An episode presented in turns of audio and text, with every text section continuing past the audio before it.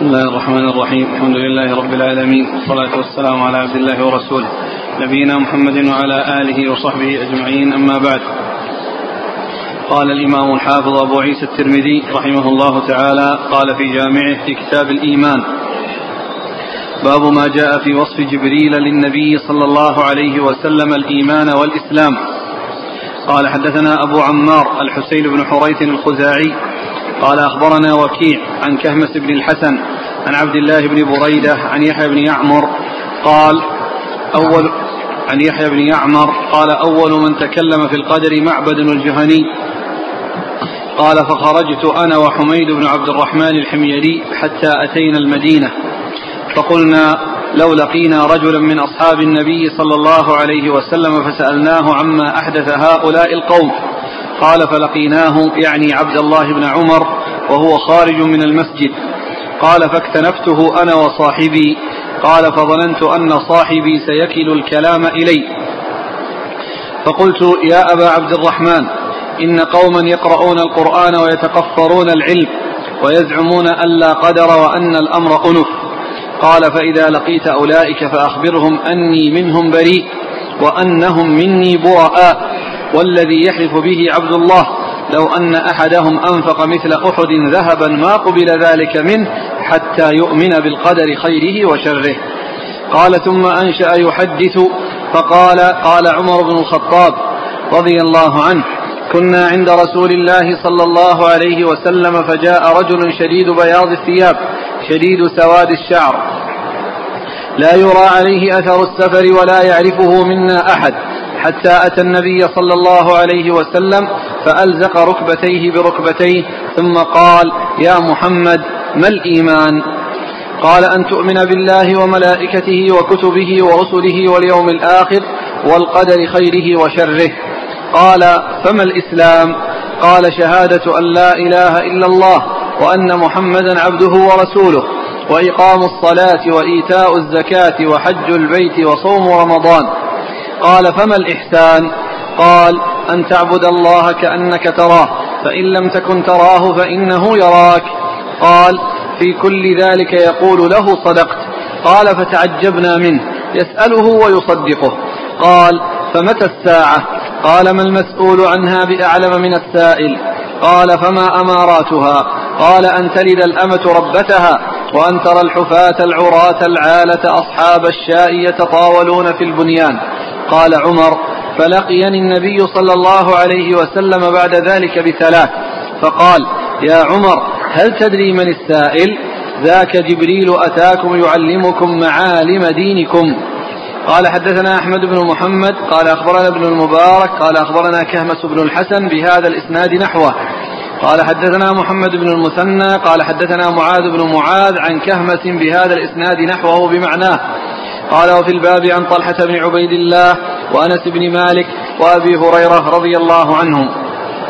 قال أبو عيسى هذا حديث حسن صحيح وقد روي من غير وجه نحو هذا عن عمر وقد روي هذا الحديث عن ابن عمر عن النبي صلى الله عليه وسلم والصحيح هو ابن عمر عن عمر عن النبي صلى الله عليه وسلم.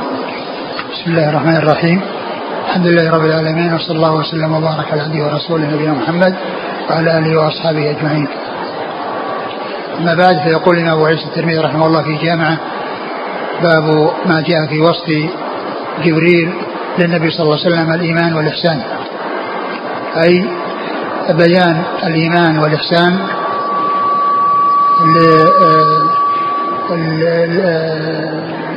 حينما سأل جبريل رسول الله صلى الله عليه وسلم عن الإسلام وعن الإحسان أجابه بهذا الجواب فأضيف التعليم إلى جبريل وأضيف إلى النبي صلى الله عليه وسلم.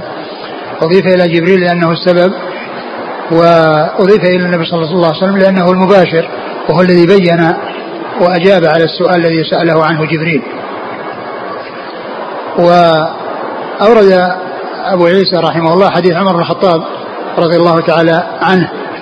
في آه في آه في هذا الحديث العظيم الطويل الذي رواه مسلم في صحيحه وهو أول حديث عنده في كتاب الإيمان.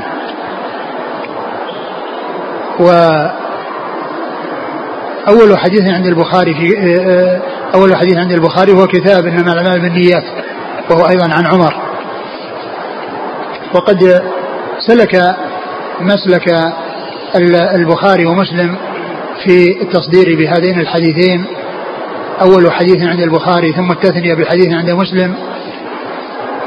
آه البغوي في كتابين مصابيح السنة وشرح السنة فإنه صدر الكتاب بهذين الحديثين. وتبعه وتبعهما وتبعه النووي في كتابه الأربعين حيث جعل حديث إنما بالنيات هو الحديث الأول وحديث عمر في قصة حديث جبريل هو الحديث الثاني. وهذا الحديث حديث عظيم. سأل فيه جبريل هذه الأسئلة وأجاب الرسول صلى الله عليه وسلم على هذه الأسئلة وفي نهاية الأمر قال عليه الصلاة والسلام هذا جبريل أتاكم يعلمكم دينكم. هذا جبريل أتاكم يعلمكم دينكم وهنا يعلمكم معالم دينكم. فأضيف التعليم إلى جبريل لأنه سأل وكان يسأل ويصدق وهذا شأن من يكون عارفا بالجواب. والرسول صلى الله عليه وسلم هو الذي يجيب ولهذا يستفاد من هذا الصنيع وهذا العمل أن الإنسان يمكن أن يسأل وهو عالم بالجواب من أجل أن يسمع الحاضرين الجواب على هذا السؤال. ليس بلازم أن يكون السؤال هو مبنيا على أن الإنسان لا يسأل إلا إذا كان جاهلا بالحكم بل إذا كان في مجمع وفي لقاء وفي مجلس. فلمن يكون عنده علم بالجواب أن يسأل عن سؤال من أجل أن المتحدث يبين الجواب فيسمعه الحاضرون. وهذا هو الذي حصل من جبريل. مع رسول الله صلى الله عليه وسلم فإنه عارف بالجواب وسأل هذه الأسئلة لا من أجل أن يعرف الجواب ولا من أجل ولكن من أجل أن يسمع الحاضرين الجواب الذي يجيب به المسؤول عن هذه الأسئلة. وحديث جبريل هذا الذي رواه مسلم ورواه آه، الترمذي ورواه آه، يعني غيرهما هو من حديث عمر. وقد جاء في الصحيحين من حديث أبي هريرة وهو من مفردات مسلم من حديث عمر من أفراد مسلم من حديث عمر وهو في الصحيحين من حديث أبي هريرة رضي الله تعالى عن الجميع. والحديث له قصة أو التحديث تحديث عبد الله بن عمر عن عمر له سبب هذا هو الذي ذكره الترمذي وذكره مسلم أيضا. وذلك أن يحيى بن يعمر وحميد وحميد بن عبد الرحمن الحميري وكان في البصرة. فلما ظهر في البصرة القول بالقدر وكان أول من قال به معبد الجهني وهو أن أن أنه لا قدر وأن الأمر أنف وأن الناس يعملون في أمر مستقبل ولا يعملون عن شيء مضى لأنهم نفوا القدر أو لأنه نفى القدر. فأنكر ذلك. أنكروا ذلك. وجاءوا لما جاء إلى المدينة هذان التابعيان يحيى بن يعمر وحميد بن عبد الرحمن الحميري قالوا لو وفق لنا أحد من أصحاب الرسول صلى الله عليه وسلم يتمنون أن يلقوا أحد من أصحاب الرسول صلى الله عليه وسلم ليخبروه بما قال هؤلاء فيعرفون ما عندهم عند الصحابة من البيان والإيضاح. وهذا يبين لنا ما كان عليه سلف هذه الأمة من التابعين من رجوعهم إلى الصحابة في معرفة ما يشكل. في معرفة الأمور المشكلة كانوا يرجعون إلى الصحابة. لأن الصحابة هم الذين تلقوا عن رسول الله صلى الله عليه وسلم ما تلقوا من العلم والهدى الكتاب والسنة تلقوهما عن رسول الله صلى الله عليه وسلم فكانوا هم المرجع وهم الواسطة بين الناس وبين رسول الله صلى الله عليه وسلم. هم الواسطة بين الناس وبين رسول الله صلى الله عليه وسلم. فلما وصلوا المدينة وافقوا عبد الله بن عمر رضي الله تعالى عنه عنهما في مسلم أنه كان داخل المسجد وهنا كان خارجا من المسجد. قال فاكتنفته أنا وصاحبي. يعني كل واحد صار من جهة. والسبب في ذلك أن يكون كل واحد منهم قريب من الصحابي بحيث يستوعب ما يقوله. ولم يكونوا كلهم في جهة واحدة لأنه إذا كانوا في جهة واحدة أحدهما يكون بعيدا عنه بعض الشيء. لكن إذا كان هذا عن يمينه وهذا عن شماله وكوهم محيطان به مكتنفان إياه فإنهم يسمعون كل واحد منهم يسمع الجواب. وهذا من الأدب وهذا من الحرص على تحصيل الفائدة كونهم يصنعون هذا الصنيع فيكون أحدهما عن يمينه وعن شماله هذا من الحرص على تحصيل العلم والاستفادة من أهل العلم. فقال يحيى بن يعمر ظننت أنه أن, أن, صاحبي سيدع الحديث إلي ولعله فهم ذلك من سكوته وكأنه يريد أن يبدأ صاحبه فظن أن سكوته أنه يريد منه أن يبدأ بالكلام وأن يكون هو الذي يتقدم السؤال إلى عبد الله بن عمر رضي الله تعالى عنهما. فقال يا أبا عبد الرحمن خاطبه بكنيته. خاطبه بكنيته. ولم يخاطبه باسمه. ولا شك أن المخاطبة بالكنية من الأدب في المخاطبة. من الأدب في المخاطبة أن يخاطب الإنسان بكنيته. لأن هذا أدب فيه توقير. وهو أولى من المخاطبة بالاسم. فهذا من الآداب. ولهذا الرسول صلى الله عليه وسلم كان يخاطب أصحابه بالكنية. كما جاء في حديث أبي بن كعب رضي الله عنه قال ليهنك العلم ابن المنذر في قصة آية الكرسي وأنها أفضل آية في كتاب أعظم آية في كتاب الله. فقال الله لا إله لا إله إلا هو الحي القيوم. قال ليهنك العلم ابن المنذر. وكذلك أيضا لما فقد ثابت بن قيس بن شماس وسأل سعد سعد سعد بن عبادة عنه وخاطبه بكنيته فالمخاطبة بالكنية كان رسول الله صلى الله عليه وسلم يخاطب أصحابه بها وهم يخاطبون بعضهم بعضا بها. وكانوا عندما يتحدثون عن رسول الله صلى الله عليه وسلم يذكرونه بكنيته أبو القاسم كما قال أبو هريرة من من من صام اليوم الذي يشك فيه فقد عصى القاسم صلى الله عليه وسلم. وقد قال الحافظ بن حجر إن ذكر الرسول صلى الله عليه وسلم بكنيته حسن وذكره بوصف الرسالة أحسن. وذكره صلى الله عليه وسلم بوصف الرسالة أحسن. إذا هذا من الأدب في المخاطبة وهو المخاطبة بالكنية. قال إنه ظهر قبلنا أناس يتقفرون العلم يعني من أنهم حريصون على تحصيل العلم ومجتهدون في تحصيله. ولكنهم يقولون إنه لا قدر وأن الأمر أنف.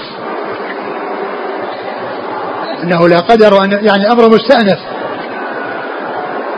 والاستئناف هو الذي أشار إليه الصحابة لما سألوا الرسول صلى الله عليه وسلم قالوا ألا نتكل على كتابنا وندع العمل؟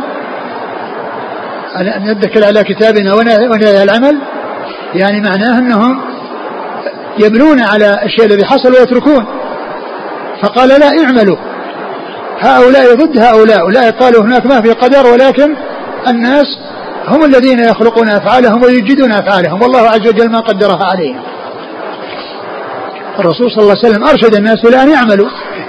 ثم هذا العمل ينتهي إلى مقدر. من كان من السعادة ييسر لعمل أهل السعادة ومن كان من الشقاوة ييسر لعمل أهل الشقاوة. وهذا يدل يعني هذا الذي حصل من هؤلاء الذين قالوا بالقدر يدل على أن الابتعاد عن أهل العلم وعدم الرجوع إليهم والتعويل على الآراء والأهواء أن فيه ضلال وفيه العمى وفيه البعد عن الهداية وسلوك الصراط المستقيم. فعبد الله بن عمر رضي الله تعالى عنه عنهما. لما سألوه قال إذا لقيتهم فأخبرهم بأنني بريء منهم وهم براء مني. أن هذا عمل يبرأ منه ومن صاحبه. ثم قال والذي يحلف به عبد الله بن عمر لو أنفق أحدهم مثل أحد ذهبا ما قبل ما قبل منه حتى يؤمن بالقدر خيره وشره. أي أن القدر هو من أصول الإيمان وأحد أركان الإيمان. والله قدر المقادير وعلم أزلا كل ما هو كائن. علم ما كان وما سيكون وما لم يكن أن لو كان كيف يكون. فهو عالم أزلا بكل شيء. لا يخفى عليه خافية. وكل وكل شيء يقع فإنما هو مطابق لما علمه. وكتبه وقدره وشاءه. ولا يقع في ملك الله شيء مخالف لما علمه الله وقدره وشاءه وكتبه. فكل ما يقع فإنه مطابق للمقدر. ومراتب القدر أربع. لا بد منها جميعها. وهي العلم الأزلي بكل شيء كائن. وكتابة الله عز وجل لكل شيء كائن إلى يوم القيامة. ومشيئة الله عز وجل لذلك الذي قدره وعلمه. وخلقه وإيجاده لذلك الذي علمه وقدره وشاءه وكتبه. فهذه الأمور الأربعة لا بد منها في كل أمر مقدر. كل شيء مقدر في هذه الأمور الأربعة. سبق علم الله الأزلي والكتابة في اللوح المحفوظ والمشيئة والإرادة والوقوع طبقا والخلق والإيجاد طبقا لما علمه الله عز وجل وكتبه وشاءه وأراده سبحانه وتعالى. ثم إنه حدث بالحديث بطوله. وذلك كله من أجل جملة وأن تؤمن بالقدر خيره وشره. وأن تؤمن بالقدر خيره وشره.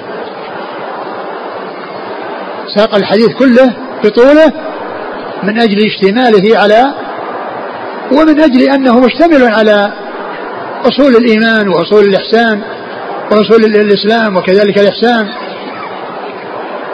فأورده المصنف هنا كما أورده مسلم على هذه الطريقة دون اقتصار واكتفاء بمحل الشاهد الذي هو الإيمان بالقدر.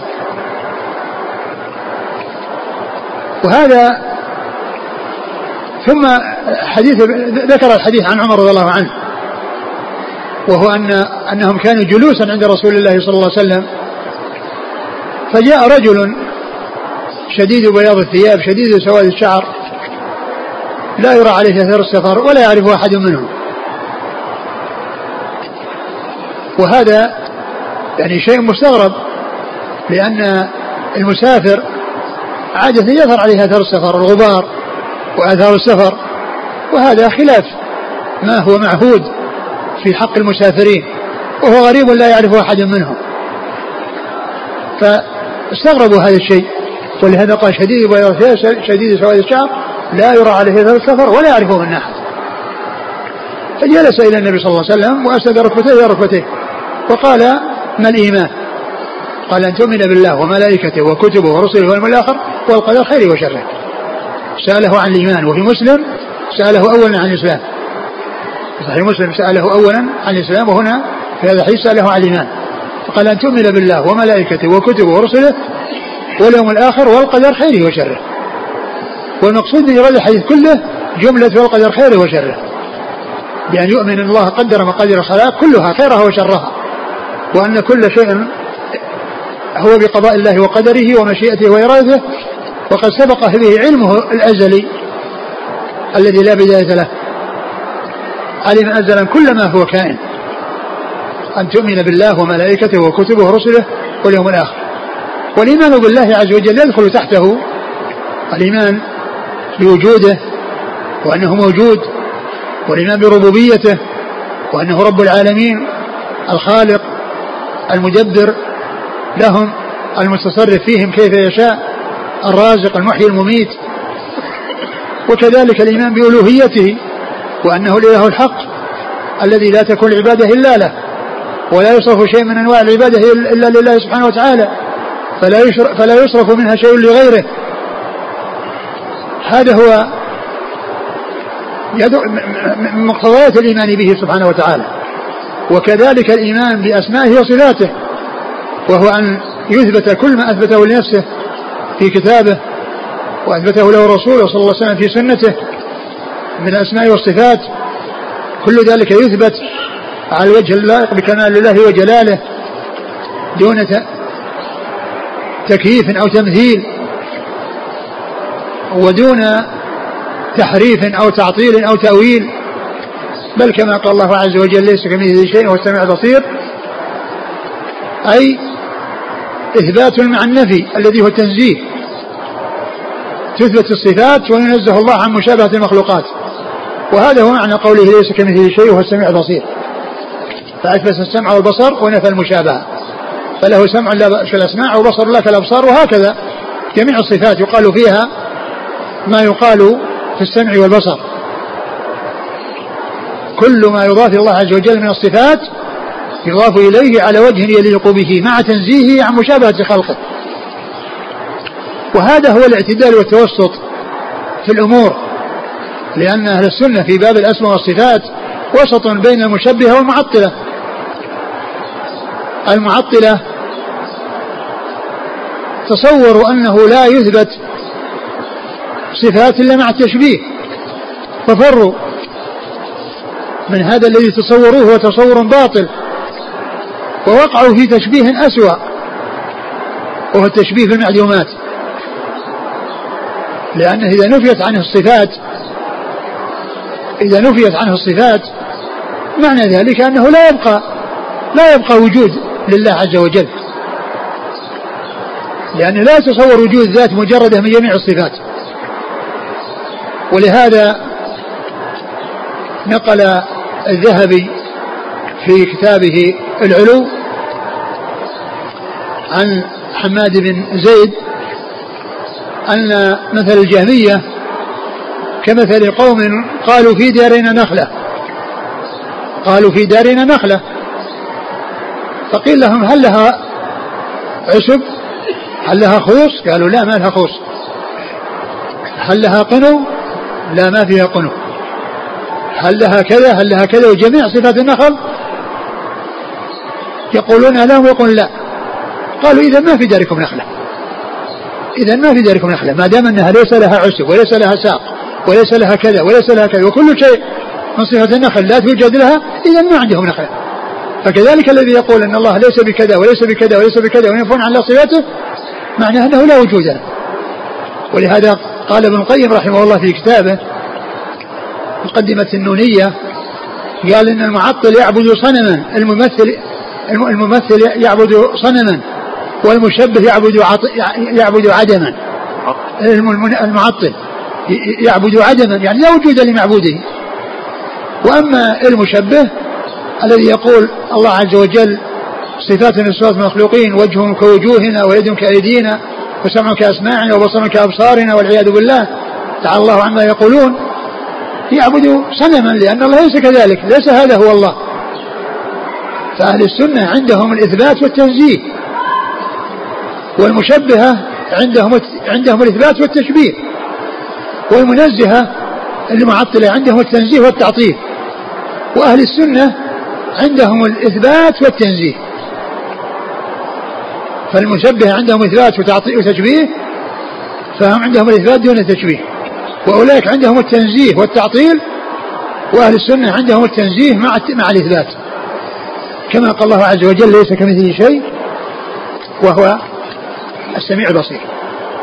إذا الإيمان بالله عز وجل يكون آه، بوجوده وربوبيته وألوهيته وأسمائه وصفاته وكل ذلك على وجه اللائق بجلاله وكماله بالنسبة للأسماء والصفات وبالنسبة للعبادة وبالنسبة لهذا لا يعرف لا يضاف لا يتعبد الله إلا طبقا لما شرع. الناس يعبدون الله لكن طبقا للشريعة. لا يعبدون الله عز وجل على أهوائهم وآرائهم وأفكارهم وإنما تكون عبادتهم لله عز وجل طبقا لما أمر الله تعالى به في كتابه وسنة رسوله صلوات الله وسلامه وبركاته عليه. وقدم الإيمان بالله لأنه الأصل وهو أصل الأصول. وبقية الأركان هو أصلها. ومن لم يؤمن بالله لا يؤمن بملائكته. الذي لا يؤمن بالله لا يؤمن بملائكته ولا كتبه ولا رسله كل هذه تأتي تبعا. فإذا قدم الإيمان بالله لأنه الأساس ولهذا أضاف الملائكة والكتب والرسل إليه. قال بالله وملائكته وكتبه ورسله. تؤمن بالله وملائكته وكتبه أضافها إليه. فإذا الإيمان قدم لأنه هو الأساس لهذه الأركان ولكل شيء يؤمن به. كما قدم الشهادتين في تعريف الإسلام لأن الشهادتين هي الأساس للصلاة والزكاة والصيام والحج وسائر الأعمال الظاهرة. لأنها إذا لم تكن مبنية على الشهادتين لا عبرة لها ولا قيمة لا عبرة بها ولا قيمة لها. تؤمن بالله وملائكته يؤمن بالملائكة وأنهم خلق من خلق الله خلقهم الله من نور. كما جاء ذلك في حديث في صحيح مسلم عن النبي صلى الله عليه وسلم أنه قال خلقت الملائكة من نور وخلق الجان من مارج من نار وخلق آدم مما وصف لكم. أي من تراب.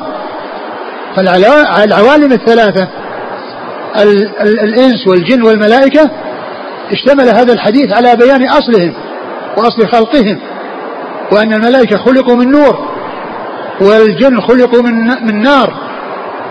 والإنسان خلق من تراب. والإنس خلقوا من تراب.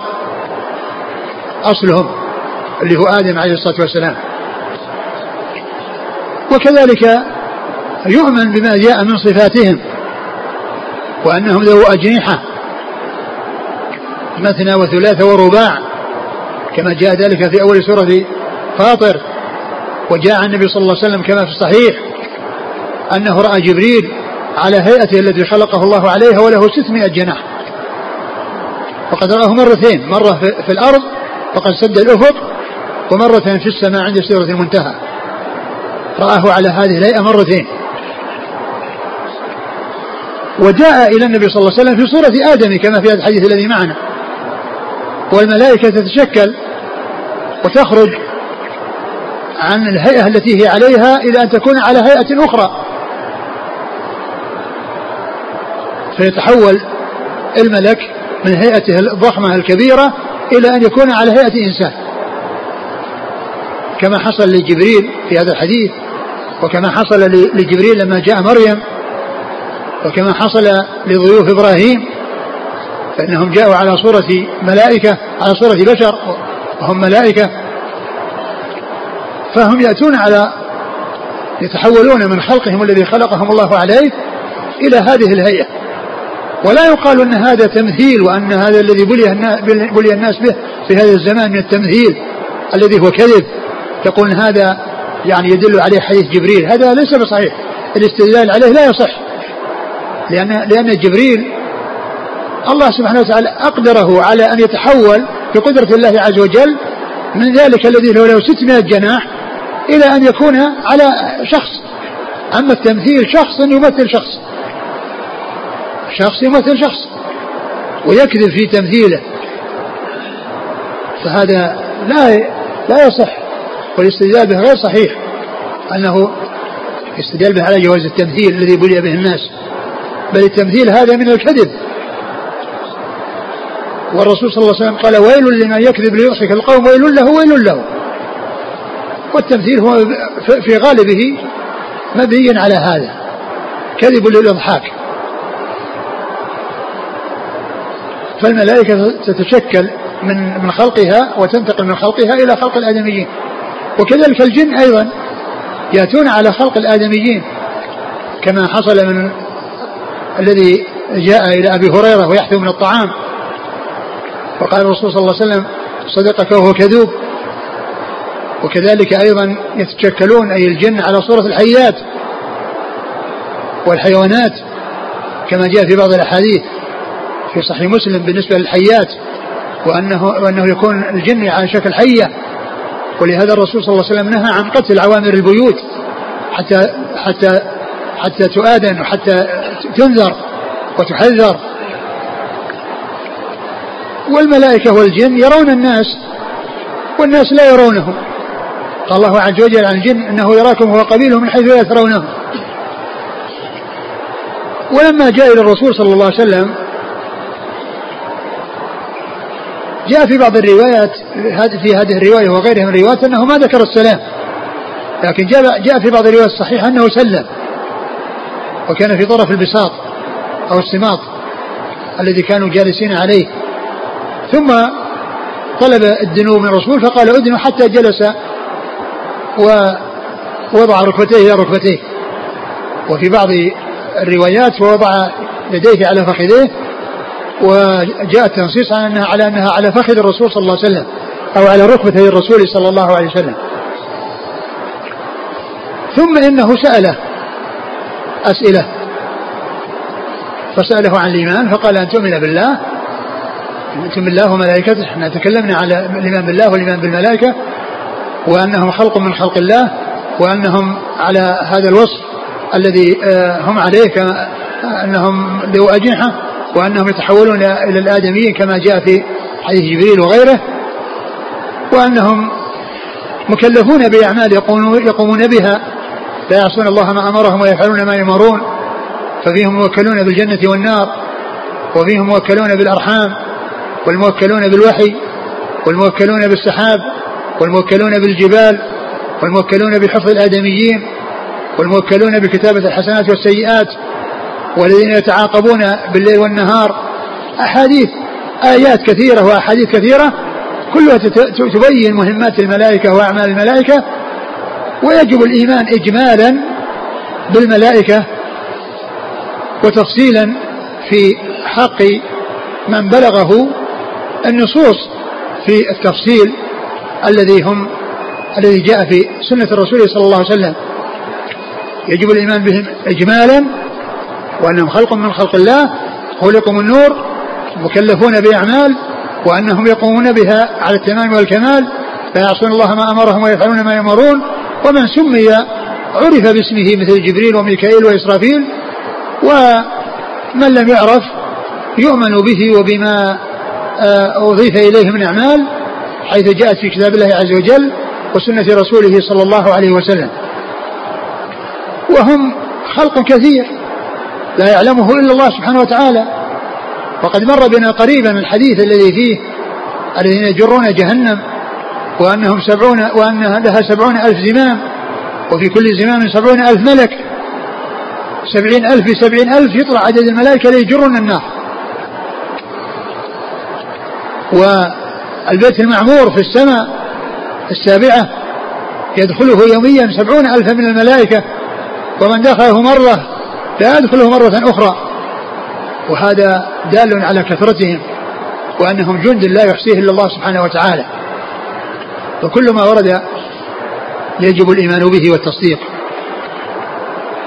وكذلك أيضا الإيمان بالرسل أو الإيمان بالكتب. وقد ذكر الإيمان بالكتب بالملائكة ثم الإيمان بالرسل بالكتب ثم الإيمان بالرسل. وذلك أن الترتيب العملي هو أن الوحي يأخذه الرسول الملكي وهو جبريل من الله ويأتي ويأتي بالكتاب ويأتي بالوحي الذي هو الكتاب إلى الرسول البشري. فإذا بدأ بالملائكة ثم بالكتب ثم بالرسل. لأن الملائكة هي تأخذ عن الله وهم يأتون بالوحي والكتب وإلى الرسل.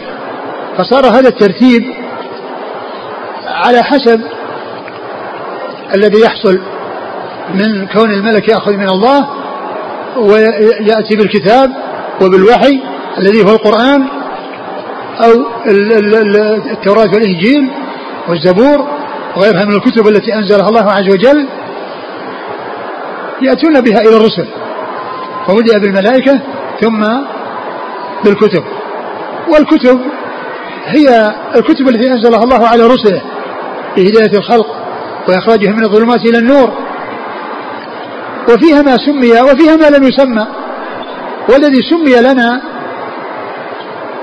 في القرآن التوراة والإنجيل والزبور وصحف إبراهيم وموسى.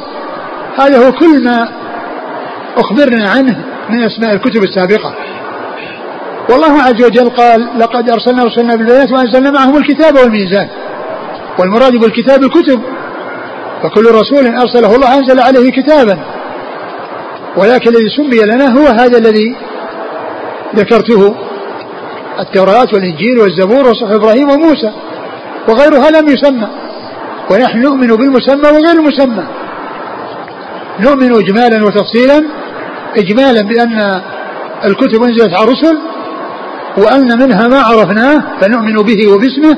ونقول نؤمن بالكتاب الفلاني المنزل على فلان التوراة المنزل على موسى والإنجيل المنزل على عيسى والزبور المنزل على داود وصحف إبراهيم المنزل على إبراهيم والصحف التي نزل على موسى قيل هي التوراة وقيل هي غير التوراة. فنحن نؤمن بكل ذلك. ونؤمن أن هذه الكتب هي كلام الله وأنها من كلام الله وأنها حق. وأن الله تكلم بها وأنها غير مخلوقة وأن وأنها مشتملة على ما فيه هداية من أنزلت عليهم وأن من أخذ بها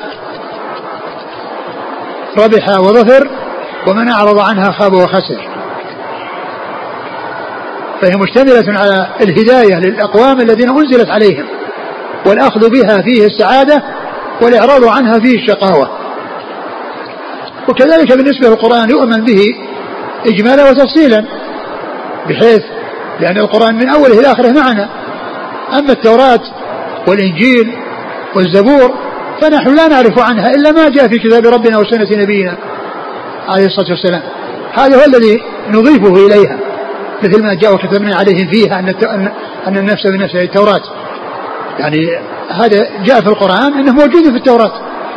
وجاء في التوراة والإنجيل صفات أصحاب نبينا محمد صلى الله عليه وسلم. فنحن نؤمن بأن هذا موجود في كتبهم. وإن كان لا يوجد في كتبهم موجودة الآن ذكر الصحابة. لكن القرآن جاء بأنه موجود في كتبهم. ونحن نؤمن بالمنزل ولا نؤمن بالمبدل. ونعتقد أن هذا الذي جاء في القرآن أنه موجود في كتبهم المنزلة ولكنه غير وبدل وما كان في أيديهم مما حصل فيه التحريف والتبديل ومما أزيل منها هذا الذي أخبر الله عنه في كتابه من صفات أصحاب نبينا محمد صلى الله عليه وسلم في التوراة والإنجيل. فنحن نؤمن ب الذي جاء التنصيص عليه بأنه موجود في التوراة نؤمن بأنه في التوراة. والذي جاء في الإنجيل نؤمن أنه في الإنجيل وهكذا. وما سوى ذلك فما عرفنا أنه باطل ننفيه عن عن الكتب. إذا حدث بنو إسرائيل عن كتبهم بشيء باطل يتعلق بالهجرة بالأنبياء والتنقص لهم فإن هذا يجب إنكاره. واعتقاد أنه ليس في المنزل وإنما هو في المبدل. وإذا جاء وما جاء في كتابنا من أنه موجود فنحن نؤمن بأنه موجود وما لم يأتي في كتابنا وهو كلام جيد وكلام جميل وكلام حسن فنحن لا نصدق ولا نكذب. قد يكون من كلام الله وقد يكون من ليس من كلام الله. كما أن في هذه الشريعة في أحاديث موضوعة. وهي حكم وكلمات جميلة لكن لا نضيفها إلى الرسول صلى الله عليه وسلم لأنها ما ثبتت ولأنها جاءت عن طريق الوضاعين وعن طريق الكذابين فنحن ننكر أن تكون من كلامه صلى الله عليه وسلم لأنها جاءت بهذه الطرق الباطلة التي لا يعول عليها. ولهذا قال الرسول صلى الله عليه وسلم إذا حدثكم عن الكتاب فلا تصدقوه ولا تكذبوه. وقولوا آمنا بالذي أنزل إلينا وأنزل إليكم يعني نؤمن بالمنزل. لا نصدق بإطلاق لأن لو صدقنا بإطلاق يمكن يكون ليس من كلام الله. فنصدق بشيء نضيفه إلى الله وليس إلى الله. ولو كذبنا بكل شيء قد يكون هو من كلام الله. لكن إذا قلنا إذا إذا قلنا لا نصدق ولا نكذب ولكن نقول آمنا بالذي أنزل إلينا وأنزل إليكم هذا هو الجواب السديد. الذي فيه العصمة وفيه السلامة. فالكتب نؤمن بما سمي وما لم يسمى والذي سمي نؤمن به وفقا لما سمي وفقا لما جاء في كتابنا من إضافة أحكام إلى تلك الكتب السابقة. نؤمن بأن ما جاء في كتابنا أنه موجود في المنزل من تلك الكتب وإن لم يوجد في الكتب المبدلة التي بأيدي اليهود والنصارى الآن. ورسله الإيمان بالرسل نؤمن بالرسل وأنهم خير البشر وأن الله تعالى اصطفاهم وخصهم بالرسالات وفضلهم على غيرهم. ونحن نؤمن بهم إجمالا وتفصيلا. فنؤمن بأن الله أرسل لكل أمة رسولا كما قال الله عز وجل ولقد بعثنا في كل أمة رسولا أن اعبدوا الله واجتنبوا الطاغوت. ومن سمي لنا في القرآن نؤمن به باسمه. وما ذكر لنا من أخباره مع قومه نؤمن بما أخبر الله به عنهم. وما لم يسمى ومن لم يسمى نؤمن به وإن لم يعرف اسمه. لكن من سمي نؤمن به باسمه ونقول من رسول الله فلان. لأن الله تعالى بين ذلك لنا في كتابه العزيز. ورسل الذين ذكروا في القرآن خمسة وعشرون. ثمانية عشر موجودون في سورة الأنعام في آيات متتالية ويبقى سبعة جاءوا في آيات متفرقة. وهؤلاء السبعة هم آآ آه، آآ آه، هود وشعيب وصالح أولا نبينا محمد صلى الله عليه وسلم وهود وصالح وشعيب وإدريس و آه، وذي الكفل. وآدم نعم. وآدم. وآدم. كم العدد سبعة ولا ستة؟ هود وصالح وشعيب. آه هود وصالح وشعيب وإدريس ونبينا محمد صلى الله عليه وسلم وآدم و نعم. هذه هؤلاء السبعة يضافون إلى الثمانية عشر الذين جاءوا في سورة الأنعام في قول الله عز وجل وتلك حجتنا آتنا إبراهيم على قومه نرفع درجات من نشاء. الآيات ذكرهم الله عز وجل. ثمانية عشر. هؤلاء هم الذين ذكروا في القرآن فنحن نؤمن بهم بأسمائهم ونؤمن بقصصهم التي جاءت في القرآن. وما جرى بينهم وبين أقوامهم. ونعلم أنهم قاموا بأداء ما كلفوا به على التمام والكمال وأنهم بلغوا الرسالات على الوجه الأكمل وأدوا ما كلفوا به على أتم وجه. كما قال الزهري رحمة الله عليه من الله الرسالة وعلى الرسول البلاغ وعلينا التسليم. وهو الرسالة قد حصل والذي على الرسول صلى الله عليه وسلم وهو البلاغ قد حصل والذي على الناس أو على الأمم هو التسليم أو عدمه. وهنا ينقسم الناس إلى موفق ومخذول بالنسبة للاستجابة للأنبياء وعدم الاستجابة لهم. من الله الرسالة وعلى رسول البلاغ وعلينا التسليم. فمن وفقه الله استسلم وانقاد ومن خذله الله أعرض. ولم يلتزم بالشيء الذي جاءت به رسل الله الكرام عليهم الصلاة والسلام.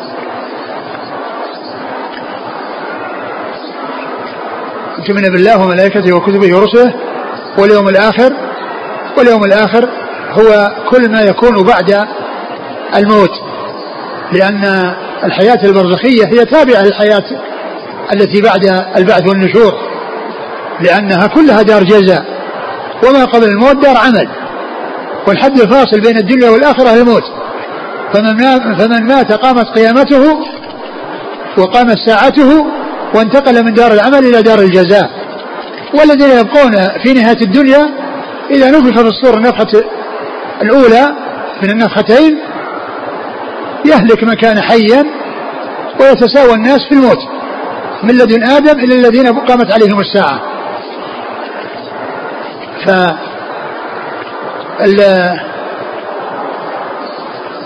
الحد الفاصل هو الموت. ما قبل الموت دار العمل وما بعده دار الجزاء. ولهذا الإنسان ينعم ويعذب في قبره ويأتيه من نعيم الجنة ويأتيه من عذاب النار وهو في قبره. قبل أن يبعث وقبل أن يدخل النار بعد البعث والنشور يأتيه عذابه إذا كان من العذاب ويأتيه نعيمه إذا كان من أهل النعيم. والإيمان بالقدر الإيمان بأن الله عز وجل قدر مقادير الخلائق وأن الله علم ذلك كما ذكرت آنفا أن أربع مراتب لا بد منها علم الله الأزلي وكتابته في اللوح المحفوظ قبل خلق السماوات والأرض بخمسين ألف سنة ومشيئته وإرادته وخلقه وإيجاده. فكل فكل شيء وجد وجدت فيه هذه الأربعة علم الله الأزلي وأن الله كتب ذلك في اللوح المحفوظ وأن الله شاء ذلك وقدر وأنه حصل ووجد بخلق الله وإيجاده طبقا لما علمه الله وقدره وشاءه وكتبه. ونحن لا نعرف المقدر إلا بأمرين الأمر الأول الوقوع. فكل شيء وقع عرفنا أنه مقدر يعني لو مقدر ما وجد. ولهذا عقيدة المسلمين مبنية على كلمتين ما شاء الله كان وما لم يشاء لم يكن. ما شاء الله كان وما لم يشأ لم يكن. قال صلى الله عليه وسلم واعلم أن الأمة لو اجتمعوا على ينفعوك لم ينفعوك إلا بشيء قد كتبه الله لك. ولو اجتمعوا على يضروك لم يضروك إلا بشيء قد كتبه الله عليك. رفعت الأطعام وجفت الصحف. وقال واعلم أن ما أصابك لم يكن ليخطئك وما أخطأك لم يكن ليصيبك قوله ما, ما أصابك لم يكن ليخطئك هو معنى ما شاء الله كان وما لم يشاء ليخطئك فعقيدة المسلمين وعقيدة أهل السنة في باب القضاء والقدر مبنية على هاتين الكلمتين. ما شاء الله كان وما لم يشاء لم يكن. كل شيء شاءه الله لا بد من وجوده وكل شيء لم يشأه الله لا يمكن أن يوجد. فما شئت كان وإن لم أشأ وما شئت إن لم تشأ لم يكن. فما شئت يعني يا الله كان وإن لم أشأ. أنا أي المخلوق وما شئت أي المخلوق لم يكن وما, وما, وما شئت إن لم تشأ يا الله لا يكون. فما شئت كان وإن لم أشأ وما شئت إن لم تشأ لم يكن. ما شاء الله كان وما لم يشأ لم يكن. الأمر الثاني أن يحصل الإخبار عن الرسول صلى الله عليه وسلم عن أمر المستقبل. فنحن نؤمن بأن هذا الخبر لا بد وأن يقع. ولا يقع إلا مقدر. سبق به القضاء والقدر. والرسول صلى الله عليه وسلم أخبر عن أمور كثيرة. منها ما هو قريب من الساعة كخروج الشمس مغربها وخروج يأجوج ومأجوج وخروج الدابة ونزول عيسى وخروج المهدي وغير ذلك من الأمور التي تقع عند قرب الساعة وأمور تقع قبل ذلك من أشراط الساعة. منها الذي جاء في الحديث حتى تلد الأمة ربتها وترى الحفاة العراة العالة الأشياء يتطاولون في البنيان. هذا وقع. هذه من علم الساعة وقد وقعت. ومنها أيضا ما وقع بعد زمنه صلى الله عليه وسلم بوقت يسير. وذلك في قوله صلى الله عليه وسلم وهو على المنبر ومعه ابنه الحسن ابن علي رضي الله تعالى عنهما. وفيه أن النبي صلى الله عليه وسلم قال إن ابني هذا سيد وسيصلح الله به بين فئتين عظيمتين من المسلمين. هذا إخبار عن أمر المستقبل يفهم أو فهم الصحابة من هذا الكلام أن الحسن لن يموت طفلا صغيرا وأنه سيعيش حتى يحصل على يديه صلح لأن الرسول صلى الله عليه وسلم أخبر بهذا وقد وقع وقد وقع هذا الذي أخبر به الرسول صلى الله عليه وسلم بعد وفاته بثلاثين سنة في عام 41 حيث حصل الصلح على يديه وتحقق ما أخبر به الصادق المصدوق صلى الله عليه وسلم. فإذا إذا أخبر النبي صلى الله عليه وسلم عن أمر المستقبل نعلم أن الله تعالى سبق به قضاءه وقدره وأنه لا بد أن يقع طبقا لما أخبر به رسول الله صلى الله عليه وسلم. هذه هي الصلمة التي أجاب بها جبريل آه، أجاب بها رسول الله صلى الله عليه وسلم. جبريل لما سأله عن هذه الأسئلة و, و وكنت قد كتبت كتابة خاصة بشرح حديث جبريل ونقرأ يعني شيء منها الآن. من أول الذي حصل في أول الحديث القصة هذه. الحكاية القصة.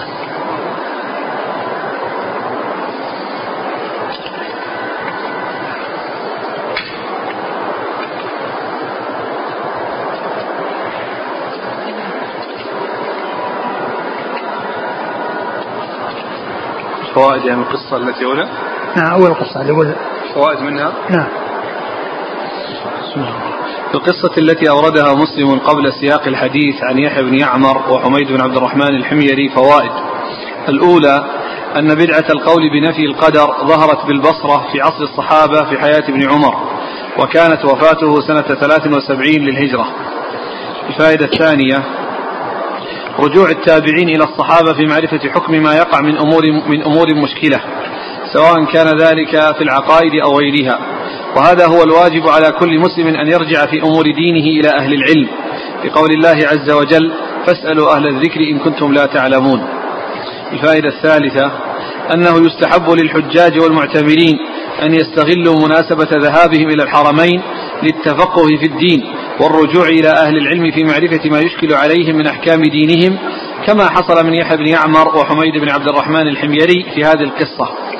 ومن النتائج الطيبة التي يظهر بها من وفقه الله تفقهه في الدين والسلامة من الوقوع في الشر كما في صحيح مسلم عن يزيد الفقير قال كنت قد شغفني رأي من رأي الخوارج فخرجنا في عصابة ذوي عدد نريد أن نحج ثم نخرج على الناس. قال فمررنا على المدينة فإذا جابر بن عبد الله رضي الله عنهما يحدث القوم جالس إلى سارية. يحدث القوم عن رسول الله صلى الله عليه وسلم. قال فإذا هو قد ذكر الجهنميين. قال فقلت له يا صاحب رسول الله ما هذا الذي تحدثون؟ والله يقول إنك من تدخل النار فقد أخزيته. وكل وقال كلما أرادوا أن يخرجوا منها أعيدوا فيها. فما هذا الذي تقول؟ قال فقال أتقرأ القرآن؟ قلت نعم. قال فهل سمعت بمقام محمد عليه السلام؟ يعني الذي يبعثه فيه؟ قلت نعم. قال فإنه مقام محمد محمد فإنه مقام محمد صلى الله عليه وسلم المحمود. مقام. فإنه مقام محمد صلى الله عليه وسلم المحمود الذي يخرج الله به من يخرج. قال ثم نعت وضع الصراط ومر الناس عليه. قال وأخاف ألا أكون أحفظ ذلك. قال غير أنه قد زعم أن قوما يخرجون من النار بعد أن يكونوا فيها. قال يعني فيخرجون كأنهم عيدان السماسم. قال فيدخلون نهرا من أنهار الجنة فيغتسلون فيه فيخرجون كأنهم القراطيس. فرجعنا قلنا ويحكم أترون الشيخ يكذب على رسول الله صلى الله عليه وسلم؟ فرجعنا فلا والله ما خرج منا غير رجل واحد أو كما قال أبو نعيم. وأبو نعيم هو الفضل بن دكين هو أحد رجال الإسناد. فهذه العصابة جاءوا إلى الحج وقد ابتلوا بفهم خاطئ وهو أن أصحاب الكبائر لا يخرجون من النار. وحملوا الآيات التي وردت في الكفار على المسلمين أيضا.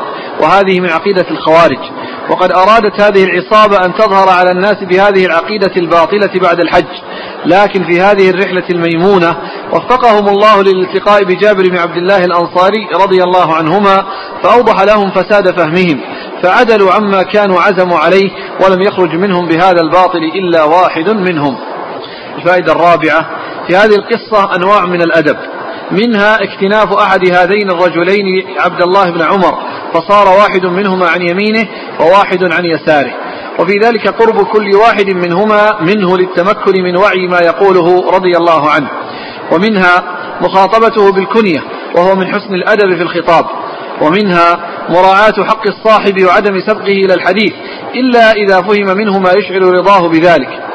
ولعل يحيى بن يعمر رأى أن صاحبه سكت ولم يبدأ بالكلام مع عبد الله بن عمر ففهم منه أنه ترك الحديث له. الفائدة الخامسة أن الاستفتاء وأخذ العلم عن العالم كما يكون في حال جلوسه يكون أيضا في حال مشيه. لأن هذين التابعيين سأل ابن عمر رضي الله عنهما وأجابهما على ما سأل وهو يمشي. وفي صحيح البخاري في كتاب العلم باب الفتيا وهو واقف على الدابة وغيرها وباب السؤال والفتيا عند رمي الجمار. الفائدة السادسة في جواب ابن عمر في جواب ابن عمر رضي الله عنهما لهذين السائلين بيان خطورة بدعة القول بنفي القدر السابق. قال ابن رجب في جامع العلوم والحكم والإيمان بالقدر على درجتين. إحداهما الإيمان بأن الله تعالى سبق في علمه ما يعمله العباد من خير وشر وطاعة ومعصية قبل خلقهم وإيجادهم. ومن هو منهم من أهل الجنة ومن أهل ومن هو منهم من أهل الجنة ومن أهل النار. وأعد لهم الثواب والعقاب جزاء لأعمالهم قبل خلقهم وتكوينهم.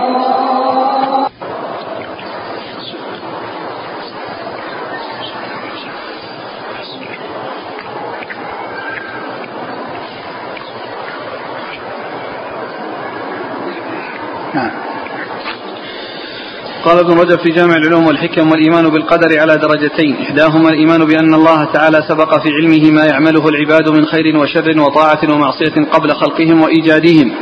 ومن هو منهم من أهل الجنة ومن أهل النار. وأعد لهم الثواب والعقاب جزاء لأعمالهم قبل خلقهم وتكوينهم. وأنه كتب ذلك عنده وأحصاه. وأن أعمال العباد تجري على ما سبق في علمه وكتابه. والدرجة الثانية. أن الله تعالى خلق أفعال عباده كلها من الكفر والإيمان والطاعة والعصيان وشاءها منهم. فهذه الدرجة يثبتها أهل السنة والجماعة وينكرها القدرية. والدرجة الأولى أثبتها كثير من القدرية ونفاها غلاتهم كمعبد الجهني الذي سئل ابن عمر عن مقالته وكعمر بن عبيد وغيره. وقد قال كثير من أئمة السلف ناظر القدرية بالعلم فإن أقروا به خصموا. وإن جحدوه فقد كفروا. يريدون أن من أنكر العلم القديم السابق بأفعال العباد وأن الله قسمهم قبل خلقهم إلى شقي وسعيد وكتب ذلك عنده في كتاب حفيظ فقد كذب بالقرآن فيكفر بذلك. وإن أقروا بذلك وأنكروا أن الله خلق أفعال عباده وشاءها وأرادها منهم إرادة كونية قدرية فقد خصموا لأن ما أقروا به حجة عليهم فيما أنكروه. وفي تكفير هؤلاء نزاع مشهور بين العلماء. وأما من أنكر العلم القديم فنص, فنص الشافعي وأحمد على تكفيره وكذلك غيرهما من أئمة الإسلام. الفائدة السابعة أن للشيطان في إضلال الناس وإغوائهم طريقين فمن كان منهم عنده تقصير وإعراض عن الطاعة حسن له الشهوات. وقد قال صلى الله عليه وسلم حفت الجنة بالمكاره وحفت النار بالشهوات رواه البخاري ومسلم. ويقال لهذا مرض الشهوة ومنه قوله تعالى فلا تخضعن بالقول فيطمع الذي في قلبه مرض. وأما من كان من أهل الطاعة والعبادة أتاه الشيطان عن طريق الغلو فيها وإلقاء الشبهات عليه. قال الله عز وجل هو الذي أنزل عليك الكتاب منه آيات محكمات هن, أم الكتاب وأخر متشابهات. فأما الذين في قلوبهم زيغ فيتبعون ما تشابه منه ابتغاء الفتنة وابتغاء تأويله. وفي صحيح البخاري ومسلم عن عائشة رضي الله عنها أن النبي صلى الله عليه وسلم تلا هذه الآية فقال إذا رأيتم الذين يتبعون ما تشابه منه فأولئك الذين سمى الله فاحذروهم. ويقال لهذا مرض الشبهة. ومنه قوله تعالى في قلوبهم مرض فزادهم الله مرضا. وقوله وأما الذين في قلوبهم مرض فزادتهم رجسا إلى رجسهم. وهؤلاء الذين سئل عنه ابن عمر وصفهم يحيى بن يعمر بأنهم أهل عباد بأنهم أهل عبادة. فقال إنه ظهر قبلنا ناس يقرؤون القرآن ويتقفرون العلم وذكر من شأنهم. وهؤلاء وأمثالهم من أهل البدع يأتيهم الشيطان لإغوائهم وإضلالهم عن طريق الشبهات. الفائدة الثامنة جمع المفتي بين ذكر الحكم ودليله. فإن عبد الله بن عمر رضي الله عنهما ذكر رأيه في هؤلاء وبراءته منهم ثم ساق مستدلا على ذلك حديث جبريل المشتمل على أن من أصول الإيمان الإيمان بالقدر. التاسع فائدة التاسعة من طريقة الإمام مسلم رحمه الله المحافظة على الألفاظ في الأسانيد والمتون وذكر من طريقة الإمام مسلم رحمه الله المحافظة على الألفاظ في الأسانيد والمتون وذكر الحديث كما هو دون تقطيع أو اختصار. ولهذا ساق حديث جبريل هنا بتمامه ولم يختصر فيقتصر على ذكر الإيمان بالقدر.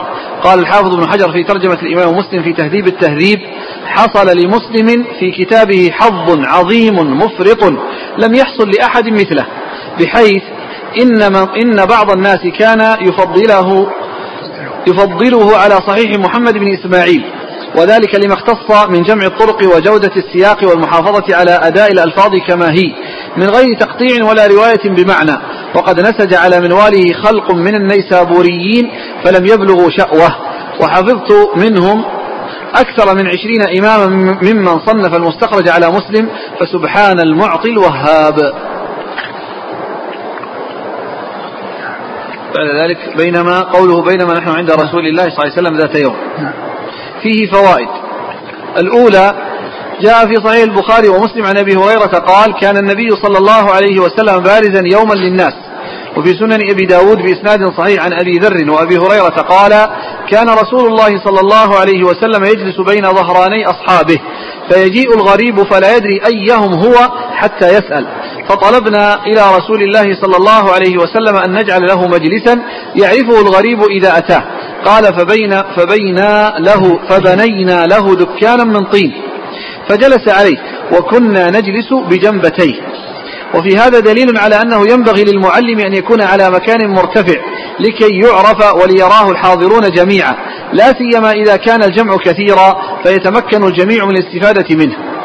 الفائدة الثانية أن الملائكة أن الملائكة تأتي إلى البشر على شكل البشر. ومثل ذلك ما جاء في القرآن من مجيء جبريل إلى مريم في صورة بشر ومجيء الملائكة إلى إبراهيم ولوط في صورة بشر وهم يتحولون بقدرة الله عز وجل عن الهيئة التي خلقوا عليها إلى هيئة البشر. وقد قال الله عز وجل في خلق الملائكة الحمد لله فاطر السماوات والأرض جاعل الملائكة رسلا أولي أجنحة مثنى وثلاث ورباع يزيد في الخلق ما يشاء. وفي صحيح البخاري ومسلم أن النبي صلى الله عليه وسلم رأى جبريل وله 600 جناح. ومثل الملائكة في المجيء على هيئة البشر الجن كما ثبت في صحيح البخاري عن أبي هريرة رضي الله عنه في قصة الذي يأتي إليه ويحثو الطعام ويحثو من الطعام. وكما تأتي الجن على هيئة البشر فإنها تأتي على هيئة الحيات كما في صحيح مسلم. والملائكة والجن وهم على هيئتهم يرون البشر من حيث لا يرونهم. وقد قال الله عز وجل عن الجن إنه يراكم هو وقبيله من حيث لا ترونهم. الفائدة الثالثة ليس في مجيء جبريل على هيئة البشر دليل لما حدث في هذا الزمان من التمثيل الذي هو نوع من الكذب لأن جبريل تحول بقدرة الله وإذنه عز وجل عن هيئته التي خلق عليها وله ستمائة جناح إلى هيئة بشر.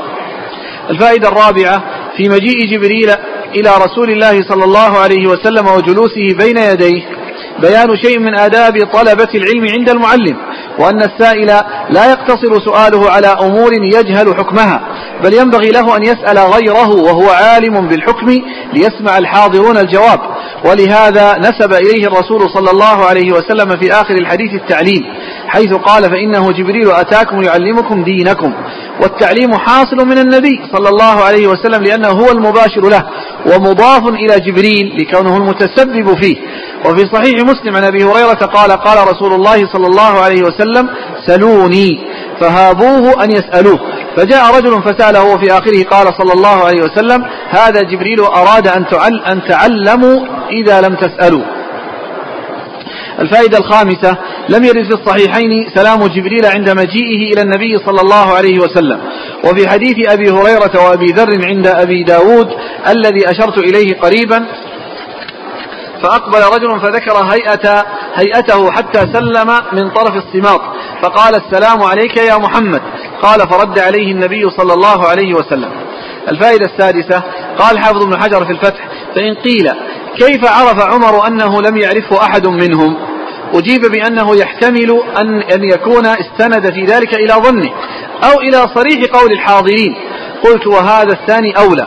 فقد جاء كذلك في رواية عثمان بن, غي بن غياث فإن فيها فنظر القوم بعضهم إلى بعض. فقالوا ما نعرف هذا؟ وهذه الرواية في المسند للإمام أحمد. أستمر؟ انتهى؟ لا باقي الموضوع باقي السابعة. نعم. الفائدة السابعة ذكر النووي في شرح مسلم أن الضمير في فخذيه يرجع إلى جبريل. وقال غيره إنه يرجع إلى النبي صلى الله عليه وسلم. قال الحافظ في الفتح وفي رواية لسليمان التيمي ليس عليه سحناء السفر وليس من البلد فتخطى حتى برك بين يدي النبي صلى الله عليه وسلم كما يجلس أحدنا في الصلاة ثم وضع يده على ركبتي النبي صلى الله عليه وسلم. وكذا في حديث ابن عباس وأبي عامر الأشعري.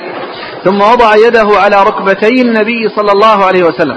فأفادت هذه الرواية على أن الضمير في قوله على فخذيه يعود على النبي صلى الله عليه وسلم وبه جزم البغوي وإسماعيل التيمي لهذه الرواية ورجحه الطيبي بحثا لأنه نسق الكلام خلافا لما جزم به النووي ووافقه التوربشتي لأنه حمله على أنه جلس كهيئة المتعلم بين يدي من يتعلم منه وهذا وإن كان ظاهرا من السياق لكن وضعه لكن وضعه يديه على فخذ على فخذ النبي صلى الله عليه وسلم صنيع صنيع منبه للإصغاء صنيع منبه للإصغاء إليه.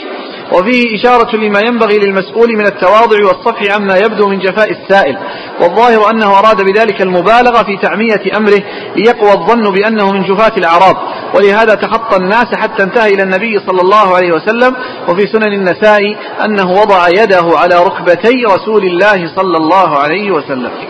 والله تعالى أعلم وصلى الله وسلم وبارك على نبينا محمد وعلى آله وأصحابه أجمعين. جزاكم الله خير.